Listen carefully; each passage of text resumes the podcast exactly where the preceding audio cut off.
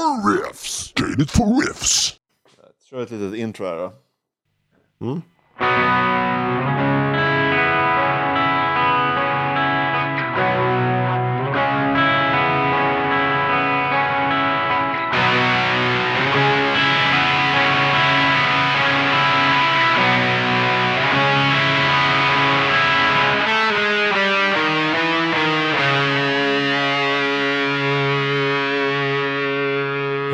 Hello everybody. We're back.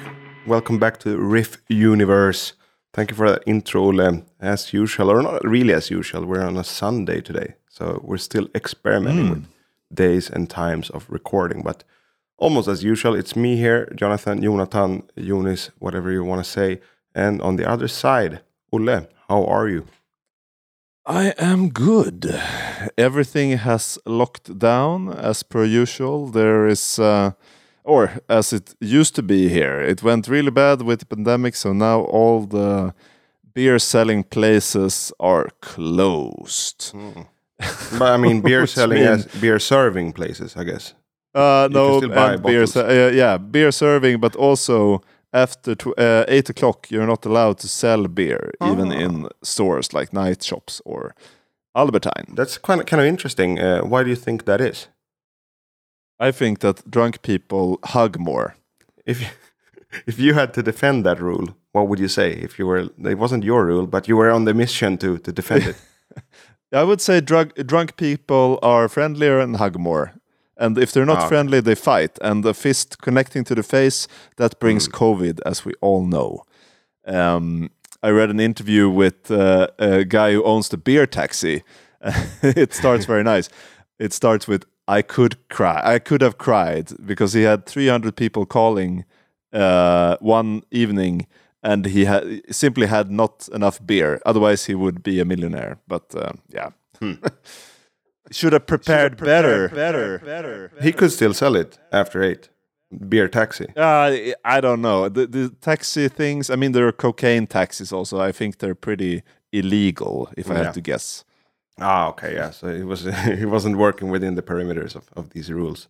Uh, So maybe no, so. Basically, you're saying that uh, the idea from from the government would be that uh, people should stay a little bit more sober, and that's why they sell it in a lesser extent. Yeah, yeah, but also you know closing the um, uh, the restaurants because people are sitting too close and they're Yeah. talking in each other's faces and uh, Yeah. and also if you want to have a party at home, you can only be max uh, your family plus three people, Mhm. and uh, they can only come there once every day. You can max have three people in your home Hmm. every day and one time. Uh, I don't know how well this is gonna be uh, followed, but uh, interesting. Yeah. Yeah. Uh, how are things on your end? Are you even noticing Corona? Not really, but we've had like the first report now of a second case, and it's the same person, the same vessel, so to speak, uh, heading into another fit of corona. So that it's like Oh, yeah. you can get it multiple times, apparently. But uh, yeah, still in my life, one of my closer friends had it now, and uh, he was uh, he was ready for it, and he was kind of wishing, wishing when he was sick that I, hopefully it's corona so that I get it over with. But he Yeah. said that uh, yeah, it was uh, tougher than he thought. He, he didn't have any sense of smell or taste for three weeks now, uh, which bothers him a lot. So yeah, I mean, we notice it. Yeah, yeah, of course. Uh, That's about it. And uh, again, as we said before, dear listener, if you're listening in 2050 and this doesn't concern you right now, you will probably know that right now it was kind of this all-encompassing situation thing that you kind of have to address. I mean, I'm not even into these type Yeah. of topics, but it's still like you have to address it. And I'm, I get curious when I hear these rules from from the Dutch government. And uh, why Mm. would they do that? Like, is it necessary, or are they making maybe have a conservative margin? I don't know. But yeah, that's it for today, I guess. On on gain it for COVID. gain it for COVID. No, but uh, we'll see how it goes. Uh, if it doesn't it doesn't improve in three weeks now, they will go for a full lockdown, which we haven't had, Okay. which would be extremely annoying because I, then I don't know what's going to happen. But anyway, I think they can't stop us riffing anyway. So uh, why don't I start us off uh, with this week's first riff? Yeah, let's get into a riff.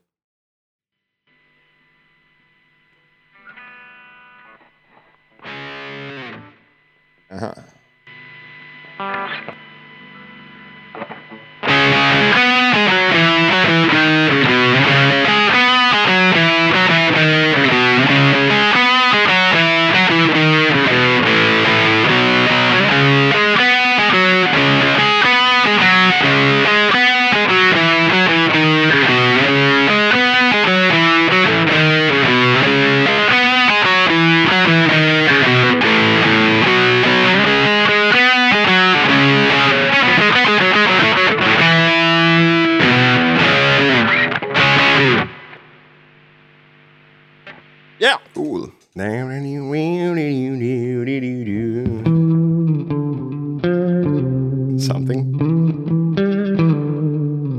It's uh, I, kind of riff that you you feel that you've heard it before with this uh, shuffle or six eight and uh, this pentatonic style.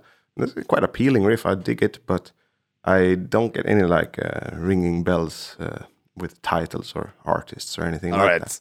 Uh, Maybe a clue? Well, yeah, if you know the band, and like a couple of weeks ago, you heard a uh, cover that they made of a uh, one of your favorite bands, and you were really like, "Hmm, okay. wow, tasty cover." Yeah, yeah, I was impressed by the cover because it's also one of the better songs with that band. I know you're referring probably to um, Uncle Acid and the Deadbeats. Yes, Yeah. exactly. Cool band. Uncle Acid and the Deadbeats. Uh, I felt it was time to bring out uh, this old riff hog.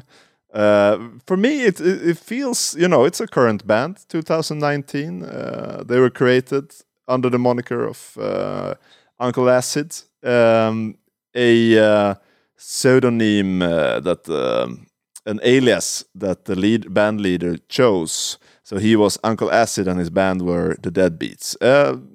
Somehow I thought that was a good idea to be anonymous, but since they're like the size of the band was never really aiming for a ghost, you know, the ghost crowd or No. something like this. The, it started to make less and less sense to be anonymous on stage, Yeah. so they kind of dropped it.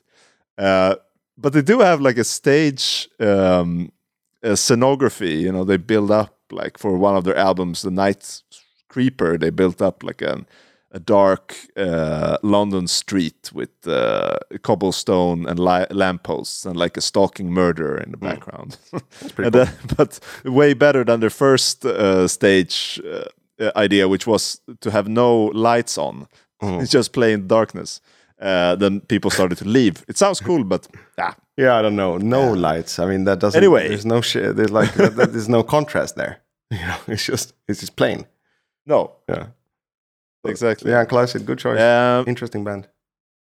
Yeah, uh, yeah. there- There's a couple of things I want to bring up with them, but uh, first, like the the riffs, of course, they are leaning heavily uh, towards uh, retro, uh, 60s, 70s, early 70s uh, rock. I mean, Black Sabbath, of course, but uh, they also talk about Beatles and uh, maybe Jefferson Airplane and stuff like this, um, and a lot of uh, also in uh, kind of later albums they uh, their influences are also like uh, girl bands like the Ronettes and uh, you know with some doo-wop uh, choir thing going on Yeah. uh, but I think it's not like the, the the main thing the main thing is that the the riffs are heavy and heavily distorted and the singer sings with this falsetto which he also uh, pulls through a um, guitar amp Yeah. with uh, some distortion to get this effect.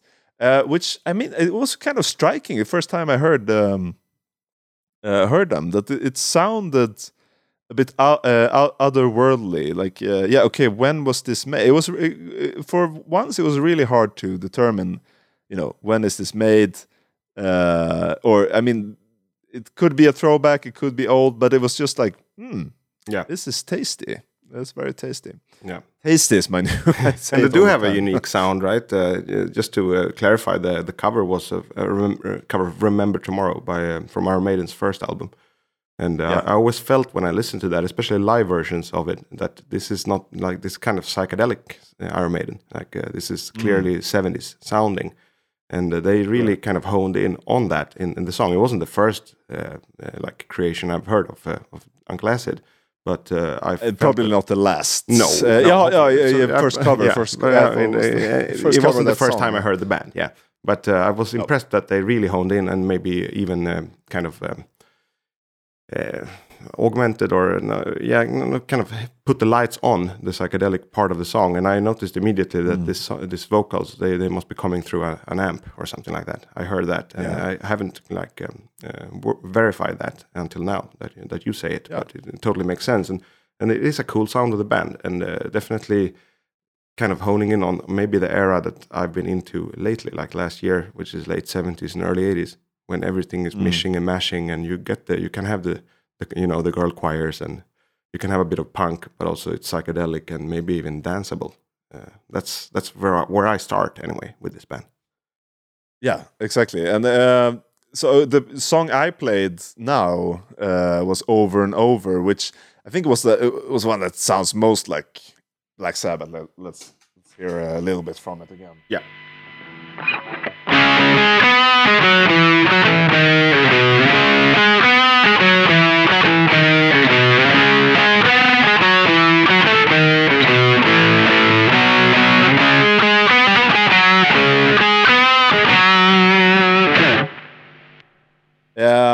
Yeah, you know, like it, it's uh, it's tuned down to um, uh, uh, yeah uh, three steps, three half steps. Mm. Uh, C sharp. three steps.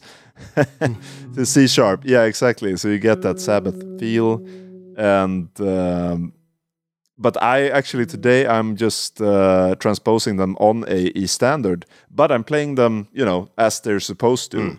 Uh, because I figured out you can do that as well. Yeah. Uh, you, know, like sometimes I, I tune down the guitar, like for down, for instance, uh, to get that chunkiness because there are a lot of zeros, a lot of uh, pedal notes. Yeah. But here you can actually skip the pedal notes in uh, Yeah. some of the songs, and it works pretty all right. You just have to Yeah. transpose uh, down three half steps. It's actually pretty smart from a, just from an uh, from a logistic perspective for a band. I've done that. I've, I have this down-tuned band, and then I, I get an idea that is nicer, uh, a little bit brighter, a little bit higher up, and then you think like, oh, that's a pain to bring a second guitar on the road. Maybe I can just transpose this up, and I can have this this uh, this riff or this song that isn't really relying on those lowest notes notes, but you can Yeah. still play it down tuned, so you don't have to bring a ton of guitars or pitch uh, altering pedals and uh, that's a pain. Exactly. So, so it's, it's just smart from a, it's just uh, using your resources in a smart way, I think, to do that. Mm. Yeah, and I am I'm sitting here with one guitar. Yeah, one one uh, right now. You know, so it's uh, the the tuning up and down is uh, can be a bit risky because then you can really lose tuning fast. Yeah. Um, as we remembered, uh, or as I, I recall now, Nick Drake having to retune his guitar on stage, having one guitar on the tour, Yeah. Not a good idea. A good different uh, twenty different tunings. idea. Uh, anyway, um, no, I thought it was uh, just interesting to bring like this band that came out uh, 2009, uh, quite close, I uh, think, to to Witch uh, coming out. Yeah, and Ghost. earlier, which we talked about. Yeah, Goat 2000. Yeah, Uh, yeah, Ghost, maybe Ghost. 2009. Similar era, er- yeah, similar era to Ghost. Yes, uh, Ghost sim- like this. thi- Uh, this similar uh, style, I Yeah. would say. I was uh, thinking about about other bands like Danava, Lecherous Gaze, uh, Gentleman Pistols. A lot of these bands came out at the same time, and they're often on um, uh, Tee Pee Records mm, uh, or um, which one? Uh, actually, I don't know which. Uh, anyway, who cares? Uh, they're on the same type of labels. They play the same uh, festivals. Roadburn in uh, Tilburg, for instance. yeah, Um, Hellfest, I guess. Um, and really become this like touring bands that people really like to drink beer to and uh, listen to because you know they make kind of they go somewhere with the sound. Also, it's not just uh, retro all the time, but they make kind of catchy songs and uh, good riffs. I Yeah. think. Uh, unfortunately, the only time I saw them live, yeah, we talked about that. yeah, it was a very quiet. Uh, if- It was very quiet Yeah. because of Swedish uh, rules yeah, the decibel was really low and that destroyed the whole feel for me I, I felt that they were really like yeah they were they came out in masks because it was uh, halloween Mhm. and then the people yeah okay that's funny all right uh, let's drink beer and they start riffing and you hear the the plucking of the strings acoustically o- Mm. like uh, over the distortion and you hear the beer glasses you know uh, clinking together Yeah. or even like I can hear my friend talking to me in a normal voice. I mean that's it doesn't it's a wrong you shouldn't do that with this type of band. It needs to be loud. Yeah, I really agree. And even like when I saw Patti Smith, uh, I remember a couple of years back in Gröna Lund, it was uh, very quiet, so that you, you couldn't really speak to your to your uh, company without speaking over the music, which is you know it doesn't work. Even she's not in a heavy metal context at all, but it should still be loud enough so that it kind of in my, I guess, in my opinion, the concert sound should really take over the the audio landscape of the entire venue. Otherwise, it's, it's a bit odd, yeah. But uh, to go to the era of, of like uh, late uh, 00s, I could say, you could say, I guess, or early tens, uh, I, I think it was good in rock because it's been, it had been maybe 10 years of a lot of these stoner acts and retro acts, and they were all kind of becoming samey. And then it ventured into maybe slightly more 80s, uh, slightly more theatrical again with bands like Ghost and uh, and, and this band uh, uh, in Solitude, among other bands. And I think it was a fresh a fresh breath. Uh, it was necessary, and then it, now it's even more 80s. So it's headed on in that direction, and for me, it's good because that's what I dig. And you still have the, the, the it's still stoner kind of right. Yeah. I wouldn't say these the, these guys are. Maybe you hear it, but you hear it. But I, I wouldn't say 80s for uh, Uncle Acid. But no, no, more they're 70s, more 60s, even 50s in there. But I guess the theatrics, uh, you know, uh, Uh, yeah, yeah, yeah. away from Bring- I mean, it it does. Uh, it also, yeah. I think it relates a lot to Iron Maiden, also in a way. Uh, this kind of uh, also kind of punk attitude, doing something with the voice, like Paul Di'Anno did. Uh, Kind of, yeah. First albums. I mean, we'll we'll return to Iron Maiden, I guess. post punk as well, like uh, bands like uh, Joy Division or things like this. Mm. Uh, they get into get into that a little bit. So it's for me, it's more exciting than playing plain stoner with uh, jeans and uh, marijuana leaves everywhere. Uh, it's it's less yeah, yeah, interesting. yeah, uh, yeah. Exactly, exactly. But as you say, it's Uh, not 80s. It's not really 80s. Uh, It's more like it was part of that wave when you could make uh, more theatrical uh, retro metal again. I guess something like that. I'm Gonna play uh, another riff from their second album here.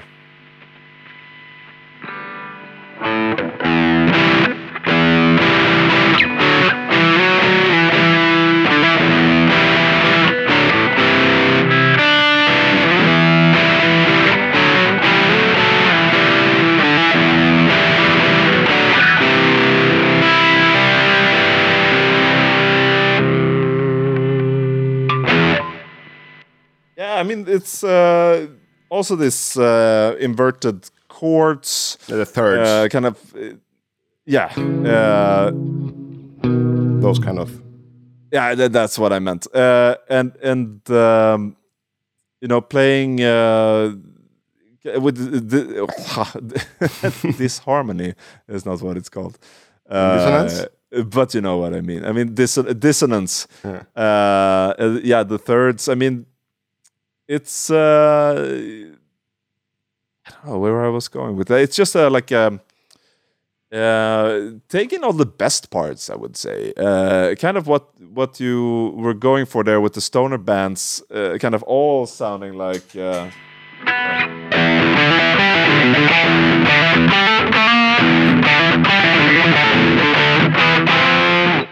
yeah, you know, exactly. like we did. yeah, exactly. Our riff, but or my riff actually. But uh, anyway, it's, it was a, a lot was going towards that, and a lot was going towards these maybe easy, easy subject matters and this easy vibe that it becomes boring in a while. You know, after a while, at least for me, I need a little bit of uh, drama in there.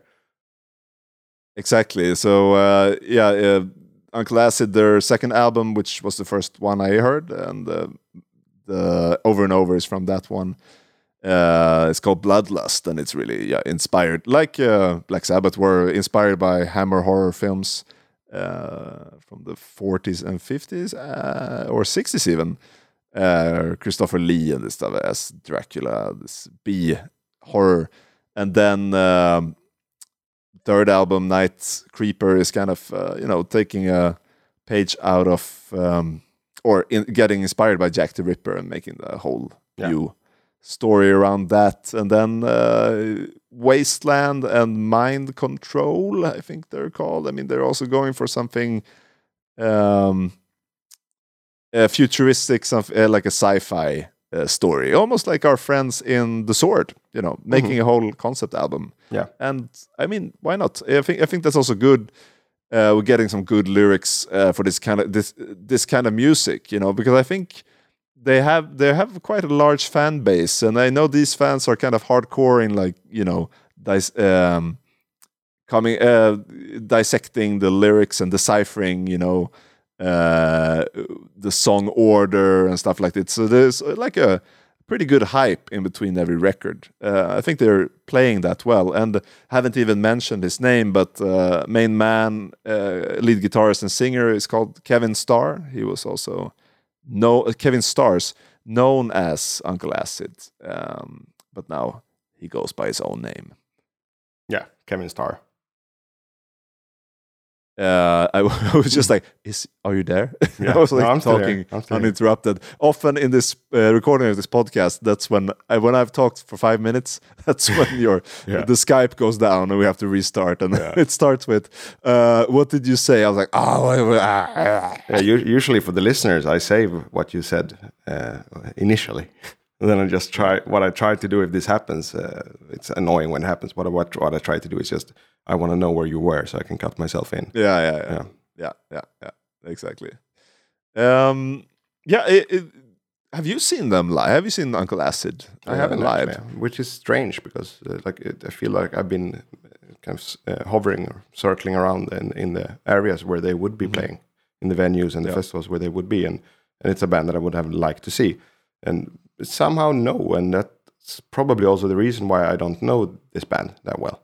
I just know that Yeah. uh, I have um, like a selection of friends from different groups uh, that like this band, so I can kind of calculate in my head that it's probably good you know, if you have one friend that likes it, it could be a, a lucky mistake for the band or, or for the friend. But uh, when you have uh, one here, one there, one there, and they're all uh, kind of raving about it, it's probably good. So it's one of those bands that I, I uh, feel that uh, must be a good band without really knowing if it is. Yeah, exactly. I know. I hope to uh, catch them live when all this is over. You know, it's uh, Yeah. it's getting a bit. I, I I haven't I haven't been like ever looking forward so much to going to a concert as I'm doing now. I, really, I could go see anything. It Yeah. doesn't matter. I just want to go see live music Yeah. and drink beer. You know, with friends. It's wow. It was feels like really long ago, and uh, yeah, don't, uh, with with what's going on here, it feels uh, uh, like uh, well, I'm very happy that we have this uh, moment every now and then when we record uh, for you, dear listener, uh, once every week, which Yeah. uh, I think we're we're still keeping up the schedule, even though we have to, yeah, you know, like uh, really start recording. Yeah, it's more direct now. Uh, it's more you hear it's you hear us in current. almost real time, almost real time. Yeah, It's pretty good. Yeah, it I- I would- works so far so good. Uh, we have to watch Yeah. out though if it uh, if some kind of family holiday comes up or something, and then we should be ready with an extra episode so Mm. That we can be out every week. And uh, yeah, Exactly. just to address about gigs, I think it was quite a while before COVID hit that I I was tired of rock gigs and I didn't go to many, and uh, I kind of put it to rest for a bit. And then I started to get interested again, and obviously now my interest is peaking because there's been none. Uh, I've played two uh, with these restricted audiences, and even that was like, yeah, this is actually nice. You know, live music is Yeah. probably necessary. You know, it's not really a novelty. It's part of it's, it's a basic part of living. I think to have a little bit of live live entertainment at least. Yeah, definitely. You know, like I'm now uh, doing a lot of lot of doing research for this show and uh, lis- listening to other podcasts with bands and uh, you know uh, looking at YouTube interviews and uh, sometimes or quite often you come over this uh, this poor guys from 2019 talking about their big first uh, summer tour of yeah. 2020. We're doing all the festivals, man all over Europe, and then we're going to Australia. Yeah. Like, it, it just didn't happen, and uh, yeah, it's really sad. Uh, I, I but I wa- I wanted to do a shout out um, to uh, this um, these guys on in, uh, the internet. You know, like bigger bands and well known bands that are playing together. You know, making songs, uh, and especially I, I enjoy Two Minutes to Late Night. This uh, I sent you some videos over that, but um, they're making covers of all kinds of songs. You have uh, like uh, Danzig Snakes of Christ. I think they do a pretty good cover with uh, people from Baroness, and uh, then you have Mastodon is playing a lot of the songs, and uh, and so on. It's just I, I like this type of thing, but uh, I wouldn't want this to be the future entirely. You know, I need my gigs. I need my gigs. Yeah, for sure. We all do, I guess. Uh, I think just Yeah. again live entertainment. I think it's been around for so long, way before there was an industry for it. You know, with uh, you know fire fireside stories or or whatnot. You know, it's it's kind Yeah. of part of what we do. That sometimes you sit back and someone has prepared entertainment, and it's a win-win situation. And I think uh, Mm. more and more people are kind of landing within that now. And I talked to my father the other day, and he he started to uh, subscribe to a streaming service for Berwaldhallen here in in Stockholm. Uh, Oh, yeah. like uh, classic concerts. He started to subscribe and pay for that, and I think that's a good thing that because they have all these resources and no one can come. so it's good that they're at least trying Exactly. to. And he's he's quite old. He's pushing seventy and still like uh, at least exploring new ways to to enjoy live music. So I think I, I like that. everyone needs it. I think. Yeah.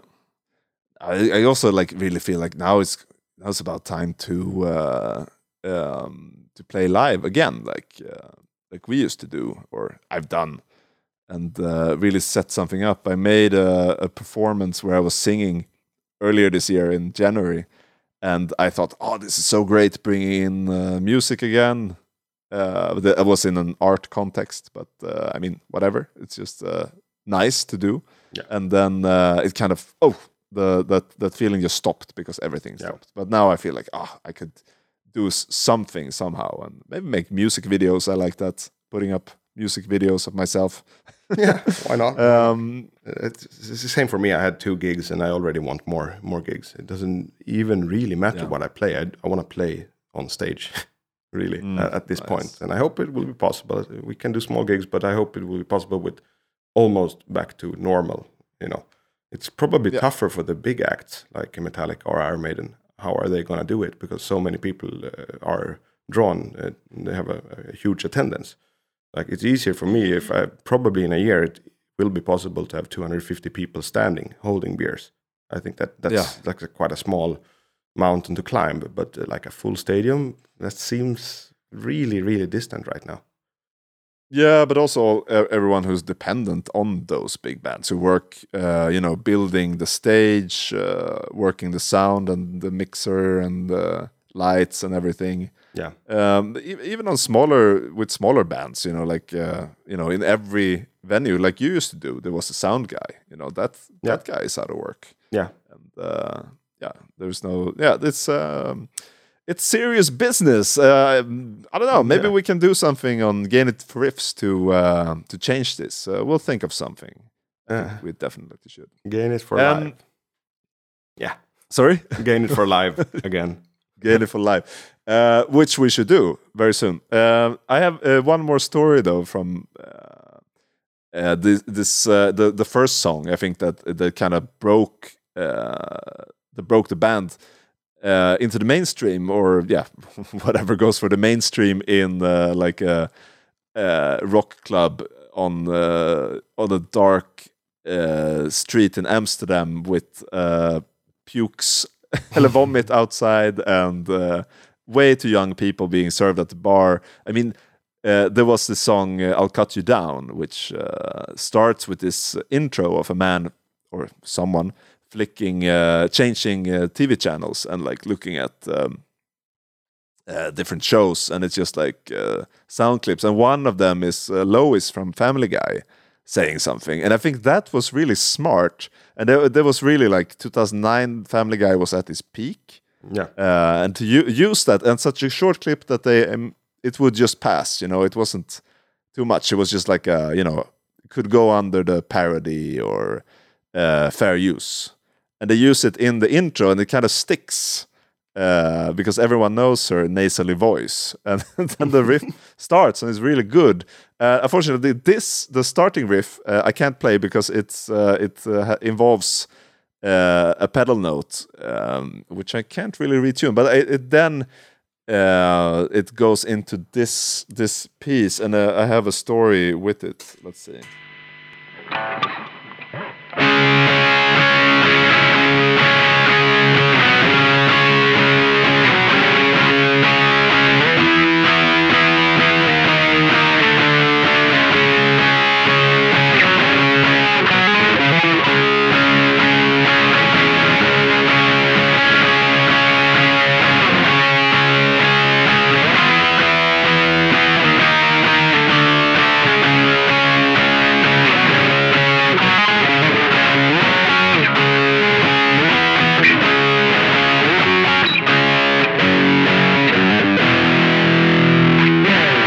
Yeah, I was uh, I was at Soundgarden, which uh, when I moved to Amsterdam, uh, 2012, it became my favorite place uh, because there was a, such a cool DJ playing there every night. Uh, she was called Trish Trash, and the first night I was there, I was drunk out of my mind, and I heard this uh, Family Guy voice.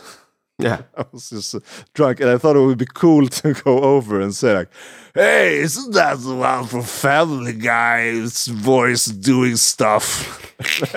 she was like, "Yeah, it is. Do you know the band?" And I was like.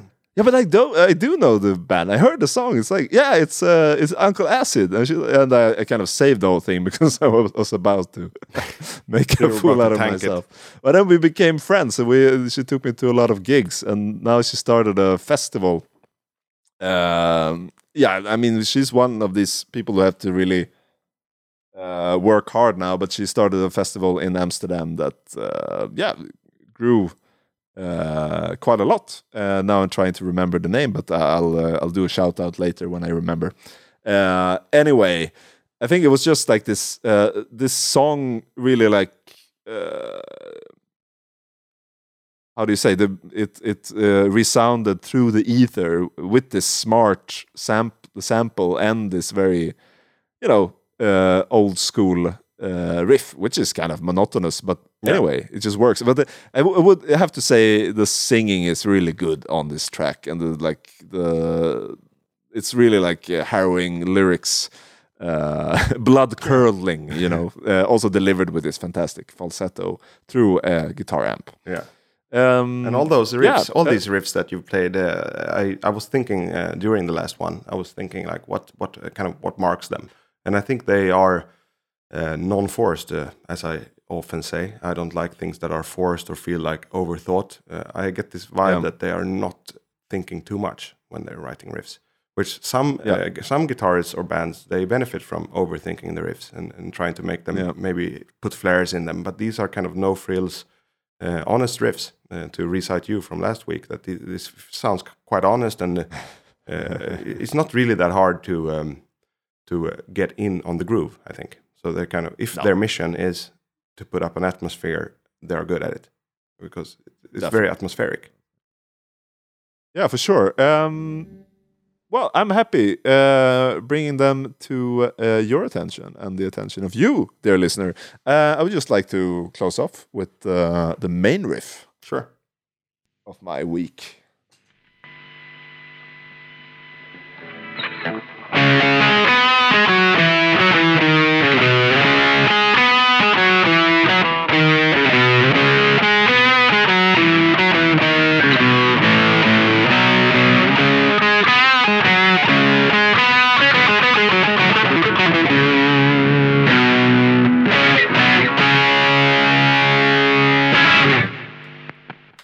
Right. Yeah, cool. Nice to nice to touch upon them. It I think it was about time. And uh, still, I was thinking about that the other week that we haven't done redone a band yet. There's a lot of bands Ooh. and artists to cover. Really, I, I haven't really even had the urge to do another Black Sabbath one as for now. Yeah, I, I thought about that as well. I mean, we had Dio twice, but I mean, those bands I think are uh, quite different. Yeah. And uh, hoping we can also bring in some. Oh, we actually had uh, a kind of half featured three Dio bands. I felt like. Yeah. Uh, uh, we talked a lot about Black Sabbath also, and uh, Black Sabbath with Dio. his yeah. own solo project and Rainbow, of course. Yeah, I was listening again today to I, when I got my hands on, on the original pressing of, of Mob Rules. I really like noticed how great it sounds. Uh, it's, it's a- very nerdy thing, or maybe even stupid to say that you want to hear, hear it from the original pressing, but somehow it sounds different to me. It could be placebo, I don't know, but I've been listening to that almost every day now and showing different people like listen to how awesome this is. Uh, Sign of the Southern Cross or uh, uh, the title track Mob Rules and you know, if, and Dio sings on it. It's such a good singer. it's it's no joke. I, even during all this time we've had to kind of uh, process how good he is, I still get surprised sometimes. Like, wow, that was that was cool. but that said, I'm not on Dio today. Uh, this is in no way related to Dio, but um, it connects to what you said with the fans that uh, really analyze lyrics and and concepts uh, on a on a very particular level or nerdy level. Uh, this band has also been subject to that quite a bit. And uh, Interesting. yeah, uh, let's try this riff.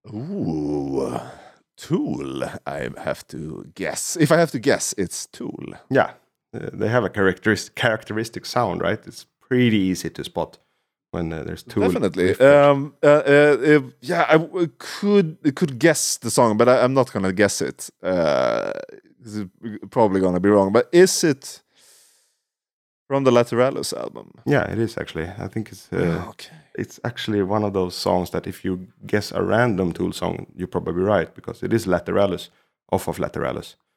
Uh, the- yeah, the yeah, track. that's what I thought. But I, I, I get, I, I go, I, I don't know. I, I thought, okay, it could be something else, but probably it is. yeah, Um, because I, I was heavy into Tool uh, around a little bit later after Lateralus came out, but I did get that one and uh, Ænima, and I Okay. listened to them Yeah. a lot actually. yeah, it's cool. Uh, very, very, very good. for me, it those was uh, for for me. me. it was uh, a, a good friend of mine, Christian. Uh, uh, he got super into them, and it was too early for me, so I didn't really get it. And he was like, "Yeah, it's so good," and bringing out uh, Ænima and uh, Lateralus, and also the first couple of albums Undertow and uh, an EP before that. And uh, I didn't really get it. Uh, one riff here and there I liked. I liked this tune when I heard it the first time with the heartbeat on that clean riff. It's very atmospheric, Oh, yeah. like. Uh,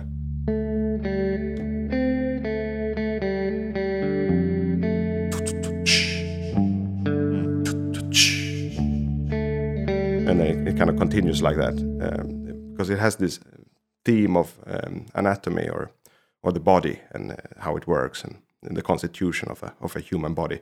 So that's why this um this heartbeat or you know the vertebrae or whatever you want to call it uh, Oh, yeah. kind of works in context of this title track uh, and I liked that at first at first glance and then uh, for me maybe it was too nu metal at the time because anything that sounded too much like nu metal or too much like power metal had to go out the window.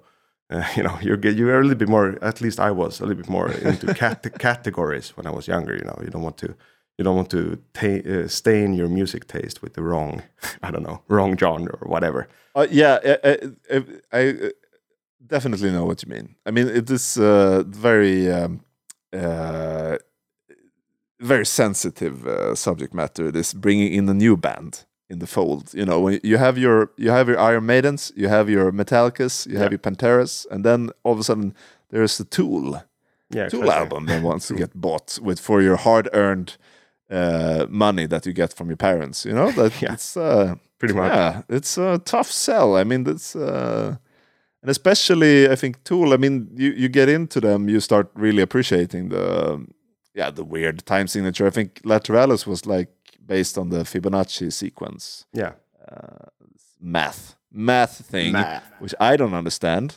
no, But, uh, actually neither people, neither people does the band. smarter than me does. Neither does the band.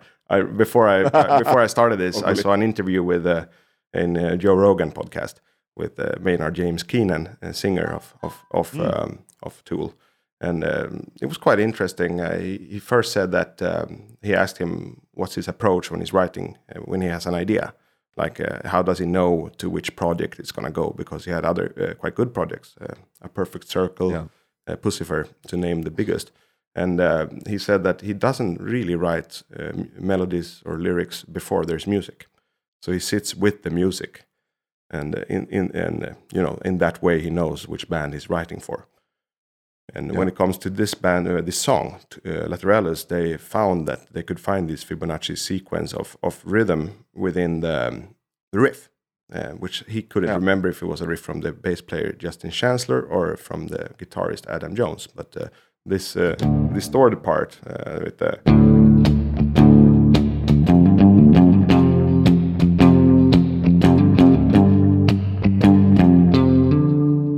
it goes with um, first um, 9 8, then 8 8, and then 7 8, which somehow fits into the Fibonacci sequence. But he, when he recited it in the interview, he said, like, I might be wrong now, I don't remember clearly. And he did cite it wrong. You know, he he cited the wrong order of the notes. So, as I said, neither do they really. And then he said that he felt a little bit silly about incorporating this uh, sequence and being all mathy about it, and that this sequence is supposed to uh, uh, to mirror a natural sequence, something that is not supposed to be so thought through. You know, you, apparently you can see it in sunflowers and a little bit everywhere in nature. It has this sequence of one plus one, so the next step is two, and then it's two plus one, uh, three, Yeah. and then three plus two, five, uh, five plus three, eight, and so forth. Something like that. It Anyway, is- it- it's it, very often it comes if you're on Reddit or uh, you're on any social media, it just comes up now and then like, oh, this this thing is arranged uh, according to the Fibonacci sequence, and there's this spiral yeah, going outwards, and it might be often there it's a um, uh, a, a shell from the beach. Or like a comet in the sky, or oh, you heard today. I learned that the song Lateralus was written after the Fibonacci sequence because uh, they were really into math and they got really good grades. yeah, So I mean, it's uh, but it's okay. I, I I appreciate it. You know, I mean, this it- it's it's also it's also uh, humbling. Uh, uh, or uh, it shows humility that he can also, you know, later kind of look back and be like, "Yeah, not that cool." yeah, But- exactly. Yeah, I kind of mean, like it's that. yeah. okay. I mean, why, whatever. I mean, it's hard to write a good song, right? If you get like uh, math to help you out, I mean, that's just Yeah. I applaud it. Yeah, I think I like it too. Yeah, and I like that he keeps, I guess, revalu- revaluating it. He's not just sitting on a throne of math genius Maynard James Keenan, you know. And the, the lyrics are divided in this black, then white are all I see in my infancy and so forth. So he's doing the the syllables in accordance with the Fibonacci sequence, which I guess Oh, is quite yeah. clever actually, and it also sounds good. That's uh, kind of my point of defense, I guess, if I was to defend this this method, is that in the end it also sounds good. So it's not Yeah, really I mean, it's got it's, if you base it on on something that uh, looks like it's uh, you know stick sticks together very well in nature and it's everywhere, it's gonna sound good. Yeah. you know, it's it's it's not just jumping all over the place on the guitar neck. It's kind of sticking Yeah. mm, to something. Yeah. yeah, but it's an interesting take. Yeah, it's an interesting thing. And to get back to what happened after I didn't really get Tool, I brought along for for a trip. I brought along their discography in MP3 and listened to it in my old phone. And uh, there was one particular night when uh, my traveling company was fast asleep, and I wasn't really that tired, so I had to kind of sit up, and there was no natural lights or anything. So I was sitting in the dark in this clay house, listening to Yeah. to Lateralus, and then something actually happened, uh, which has stayed with me since then, and it was a very pleasant feeling of uh, a completely natural sense within body and mind. So it's, now we're getting hippie-ish here for real, but it was, Okay, and also like kind of my you know my enemies within quotes. Uh, I started to forgive them. Like ah, they have their reasons, I'm sure, and it was a very nice feeling, very elevating and, and uh, calm feeling. Uh, listening Mm. to this to this album. And, and then since then that that vibe has stuck with me. So it's become one of my my favorite bands. And um, especially this album which i believe is one of the few like uh, classic level rock albums of the 2000s on, on a level where i would put things like sgt. Pepper or something like that. So i think it's, it's a very good album well thought through lyrically thematically and i think they all have their own shtick in the band kind of you know. Maynard is known as a legendary douche a legendary douchebag. You know, he's he's not. He, he has some balls. He's not a scared guy. And uh, then you have Adam Jones, kind of quiet guitarist who is um, also a graphic artist. He works within that, and he used to do that in both digitally, mostly digitally, I think. So he has hmm. another vibe, and he's kind of it's a bit like Alex Lifeson, Alex Lifeson, that he's not the, the virtuoso of the group, even though he's the lead guitar. He kind of sits back a little bit. He's the least, I guess, the least hard to imitate of the band. And then you have on drums Danny Carey, which is uh, uh, yeah, legendary good. It's just super good drummer. He can make the weirdest sequence sequences sound pretty groovy and uh, gets continuous in a way that uh, Neil Peart also could, but more groovy, mm. I hmm. would say, even more groovy. And then also I have to mention uh, Justin Chancellor on the bass. He came in for this album, and for me that really uh, changed up the sound. It elevated the sound. The guy before was great, but he was more of this guitarist playing bass with a pick uh, kind of a hard, yeah. hardcore band style, and then they bring in a British guitar, a British bassist from like a prog background, and he has a way of coloring the songs, and sometimes you don't know if the riff is on the bass or on the on the guitar, um, in a way that really kind of pushes what you can do with three three instrumentalists. So it's a good band. I was wondering, I was curious if you had another riff by them as well. Yeah, actually only one more, but I do have one more. Yeah. So and it's from nice. the from the album prior, uh, and it, it it is a good example to show a different side of it. Like.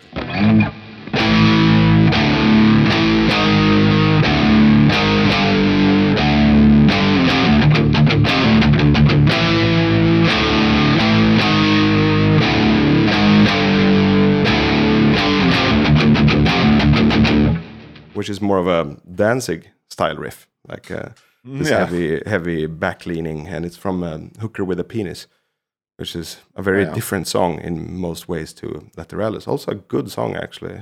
Speak, he's speaking about like some encounter with a fan that was uh, uh, pointing at him for for selling out, and the main point of the song is that uh, I sold out way before you even knew of me, which you know I, I, like the topic. It's kind of a little bit cocky, I guess.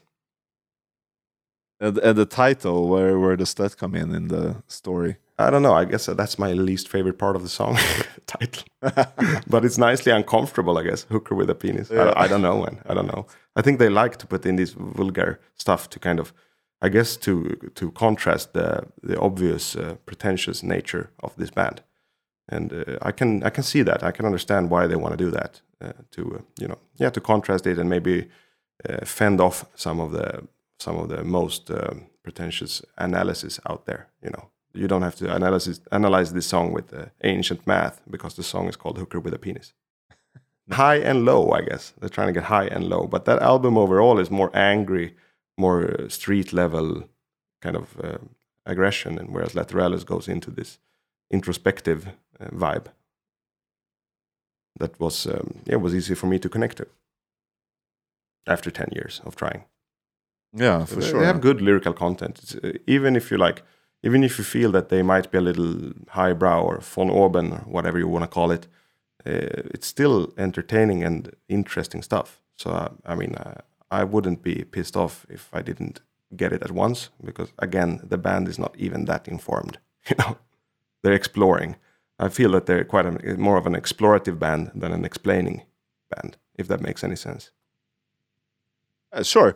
Uh, it, I mean, it's you could. I mean, you could. Uh, especially when you listen to uh, Maynard James talking nowadays. Uh, I, I, saw some interview with him. I don't know if it was Joe Rogan or something. It just he came off as quite pretentious sure. uh, in many ways.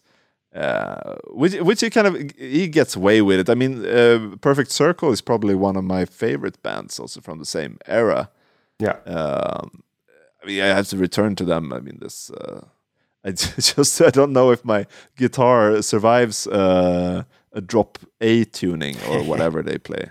You know, it's it's way down there. Yeah, it's low. Um, it's interesting also how, how that came to be. That it was the guitar tech of Tool, and he he kind of approached Maynard and like uh, I've got a few riffs, you know, you know, very carefully approached him.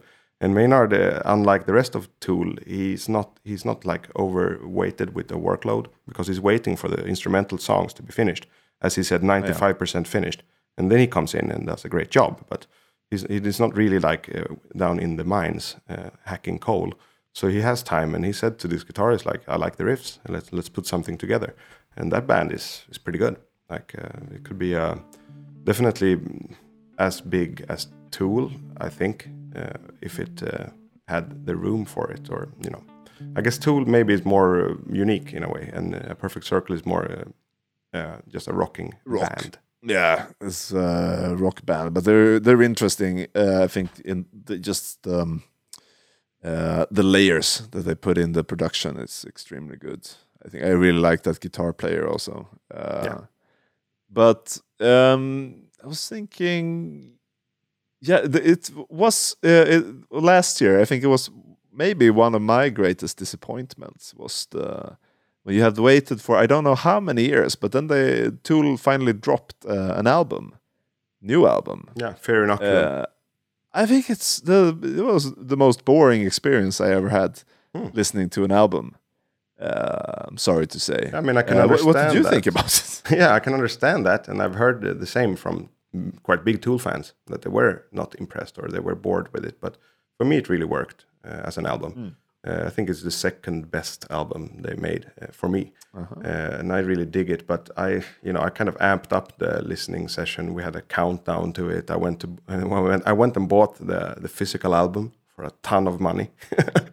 I share it. With, Yeah. I share it with a friend, but we still paid seventy euros each for that album. Why did But it comes why did it cost L- that? Did it cost that much? Yeah, it comes with this uh, inbuilt LCD screen uh, with a video on it and special packaging. But you know, it's just it really, I mean, actually, probably not worth it. But uh, I, I really enjoy the album, and it's interesting. He doesn't scream on the entire album, which I like. Uh, keeps a different tone, uh, and also there's not too much singing. It's maybe 10, 15 percent of the duration of the playing duration uh, when he actually sings. So yeah, I understand if it was a letdown, but uh, for me it wasn't. Uh, I really liked it. I, I can uh, get the experience of buying a, a small uh, t- uh, television. That's always Yeah. fun. Yeah, I, I told my friend like uh, uh, this is clever marketing because what what are people buying these days? Not music CDs, but maybe maybe people are buying a lot of useless electronics. it makes sense. It's easier to sell useless electronics than music. Uh, I, I think you're right. Um, what? Uh, I mean, okay. Tool. I mean, they're they're really big. This is a really big band. Yeah, I would say, and I think. Uh, I don't know what you think, but uh, like in a way, everything speaks against them being a really big band. Uh, they have uh, a lot of time signature changes. yeah, Um, there is, uh, you know, uh, titles like "Hooker with a Penis." You know, Sure. not really mainstream. Um, they're using uh, clever and hard to understand math in in their songwriting. yeah. like, what, what's there to like? I mean, there are. I know. Okay, but I want to hear you uh, uh, break it down. Like, what what is the appeal? The like this mass market appeal of this band? Yeah, I think it's a good topic. Maybe the most interesting topic in in in the context of Tool. Like, how how could this happen? Because they are a bit annoying. It's like an annoying band. Uh, what you listed there, you know, they- Yeah. it's easy to be a little bit like, "Ah, fuck, fuck these guys. To be frank, you know, and that's maybe why I couldn't get into it at first either, because you get this uh, from above uh, type vibe, like we're smarter than our listeners. Uh, but uh, the reason they are so big is probably because they're very good and started fairly early. And they were a little bit ahead of their time, which is super important.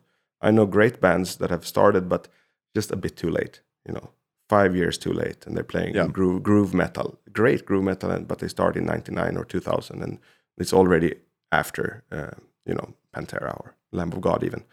So I think Tool right on time, and they were old enough when they started, so they had a plan, in a sense, like Tobias Forge in Ghost. Like they were already around 30, maybe a little bit less, but uh, quite old for what they did. And Maynard said uh, that let's do this right. Like, okay, we can put, together a rock band, but we're not gonna fuck it up. We're gonna do it right. So I think it's well planned, well executed, uh, in time, and that's but that would be my three main main arguments for why they are so big. Uh, but one thing, uh, I mean, it's right at the time of nu metal, right? Sure. Uh, it's very like the, their heavy um, uh, drop D riffs, riffage. Yeah. it uh, it's re- it resembles uh, nu metal. I think I think it's like if you're a nu metal fan uh, and you kind of want to go for something more deep, than you go to Tool. I mean, that's pretty Sure. logical no and i think it's okay that you try something uh, i mean it's a bit with a tougher bite than maybe Limp Bizkit and uh, Sure. um, but I mean, it's an interesting did they point. i- is this is this the same fans you know like uh, is this the same fans they had you know like uh, and that kind of maybe also have this no uh, okay this is kind of it's gonna sound harsh but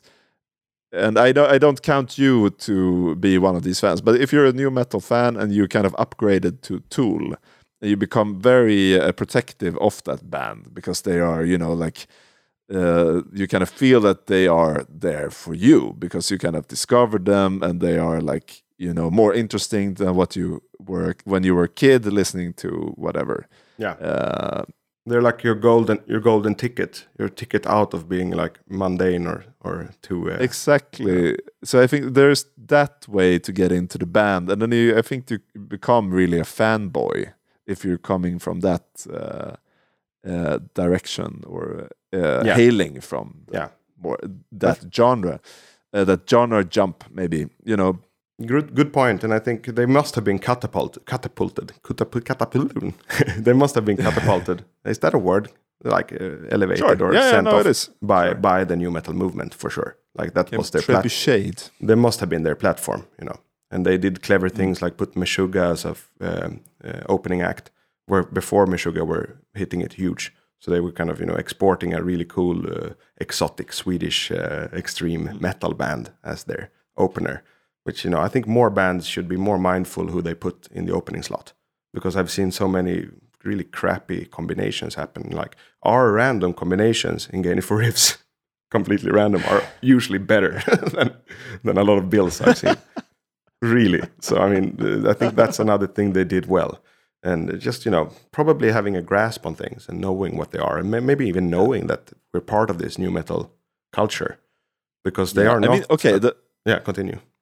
Yeah no, sorry yeah uh, i mean the the spider-man album as i call it undertow uh, with the spider-man symbol on it uh, Yeah, it's uh, uh, it came out in 93 of course it, it can be a bit a bit early for nu metal but i think that you know then they were fairly small but i mean when as they grew they grew in the same era i mean i think that's important and i, I you know i I don't. I, I'm not a huge fan of nu metal. I, actually, I, I hate most of it. But Yeah.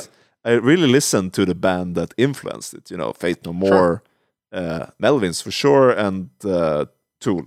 You Yeah. know, like this. Uh, the bands that uh, Limp Bizkit's guitarist, uh, what's he called? I mean, he's pretty good, right? he's very good. Uh, Uh, Wes Borland.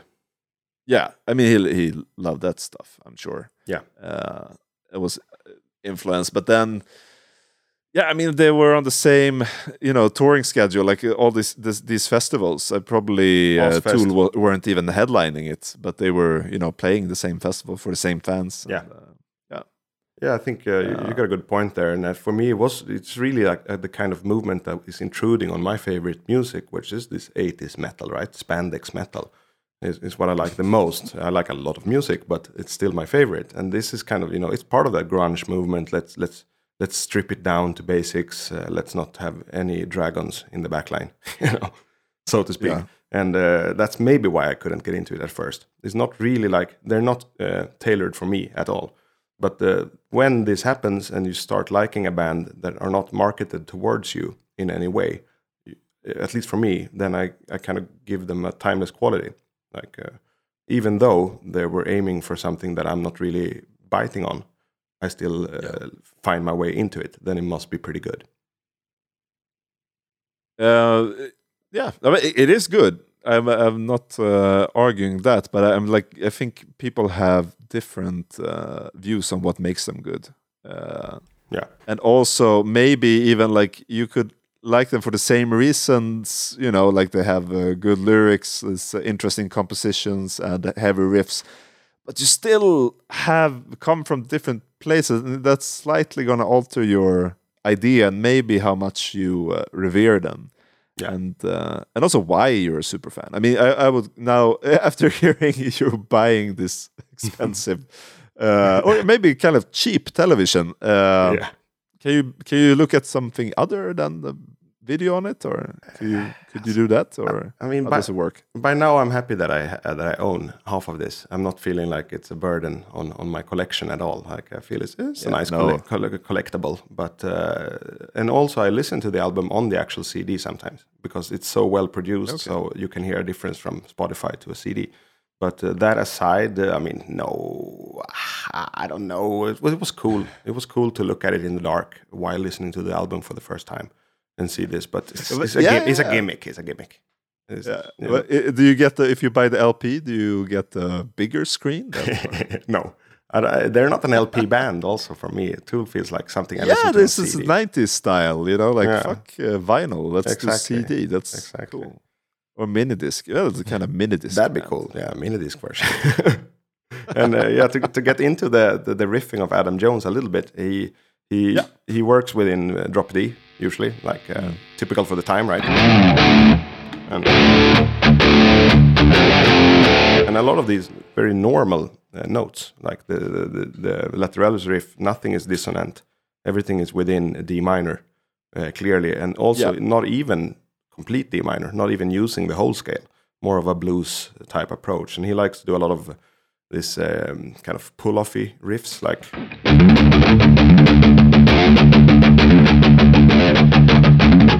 which sounds more like percussion or drums. You know, Yeah, I, I, like um, uh, those those types of riff. They often come in uh, in the in the verse, uh, but also like kind of later in the song when they kind of build up the amp up the expectation for. There's sometimes really crushing uh, choruses. yeah, I mean, that's basically just uh, often, often just a, a, a single chord, maybe a, two chords or something. Uh, very simple, right? yeah, usually minimalistic, yeah. And large, they have this largeness or greatness to them, and in, in, they they expand in size and then maybe contract back in size. Uh, really working with the dynamics. That's another point that I didn't like have ready when I when I was uh, trying to explain why they're so big. That uh, they really have a grasp of dynamics, and that cannot be said about many nu metal bands, right? A lot of nu metal bands had this full on, you know, everything on 100, completely maximized, and then a clean part, and then back to maximize, you know, like a, st- a two step, a two step dynamic, and Exactly. Uh, if- Tool have build ups, uh, releases, and uh, yeah, it's it's more happening in the music. I would say.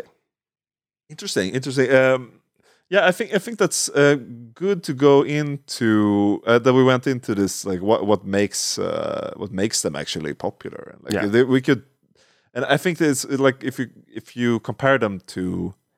Uh, it's an unfair comparison, maybe, but uh, if you compare them to uh, Uncle Acid, you know, they're uh, you know moderate success. I mean, it's it's they can live, I can probably live on their music, but it's on a different level and it's way easier to understand their appeal you know they appeal to the same It's the same type of long-haired Gö- Göteborg type rocker In- likes- Hamnen. you know it's not Inre Hamnen Graveyard Yeah. uh, Horisont it's not hard to understand it uh, it's easy to understand but with with the twist with the the riffs being a tad bit cooler than the next guys and also uh, a clever use of vocals and uh, also scenography and maybe uh, the the themes of the albums. yeah. But then Tool is so more so much more complex.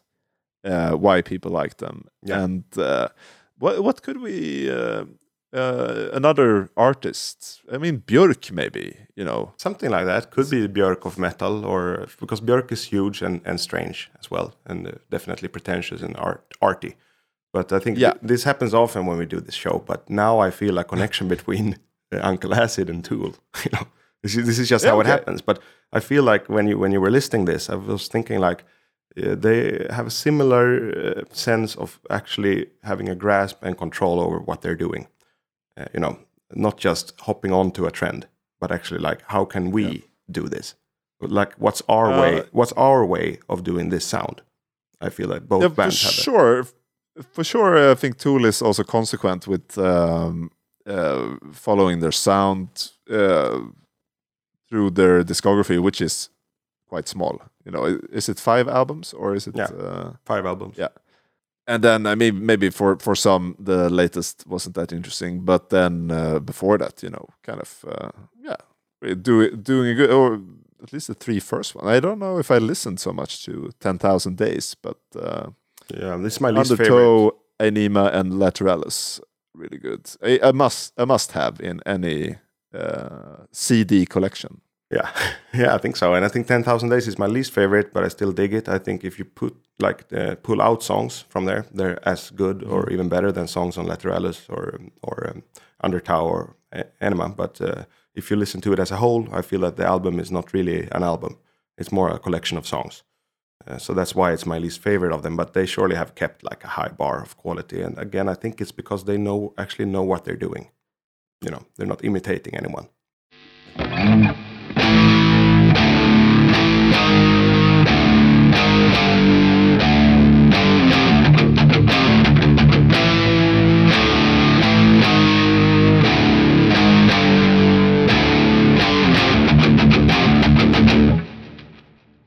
Cool fucking riff. Yeah, no, I'm pretty much uh, sat- satisfied with with this uh, with this little jump into Tool, and it was fun because I knew that you had some kind of appreciation for them, but it's not uh, definitely as I as I like to call it, uh, not an Olle band per se, and actually They not do even own two of their albums, you know? Two of their albums. CD. on CD. Yeah, it's pretty cool. Uh, I mean, it's actually not even a Unis band. You know, it's not my kind of of music really, but uh, Yeah. qu- quality speaks for itself. I think I, I just have to say that. And uh, another song that I would have liked to feature, but I didn't um, teach myself before, is uh, "Sober" from um, um, from the Spider-Man album. Uh, from Undertow, and uh, that has this Judas Priest sounding riff, like um, as a main riff, as a main hook, and uh, that was also for me uh, one of the songs that uh, made me, I guess, um made me more prone to uh, give Tool a bit of time. You know, they need a little bit of time to get into them. Uh, I think because on the surface it might just be a drop D '90s metal band from the states. Yeah. So that's about Definitely. it. I like this combination. Yeah, good combination. These two bands. Yeah. Uh, I mean, a bit uh, unexpected, but uh, maybe not. Maybe not. Maybe Uh, not. Sometimes I go, I go back and I look at our our choices, and it's like I, I try to see if I could have guessed any of your choices. No, it's impossible. it's really nice, and that's nice. It speaks for the future of this podcast, uh, which I, uh, Olle, hope you, dear listener, will return to, but not after, uh, not before. Jonathan has played the Lateralus riff one more time, please, Maestro. That's it. That's it. Tell your friends if um, you know anyone that might be interested in this type of show because we will be continuing and delivering these episodes every Wednesday. So I'm sure there are more people out there that could benefit from listening. And with that said, I'm signing out.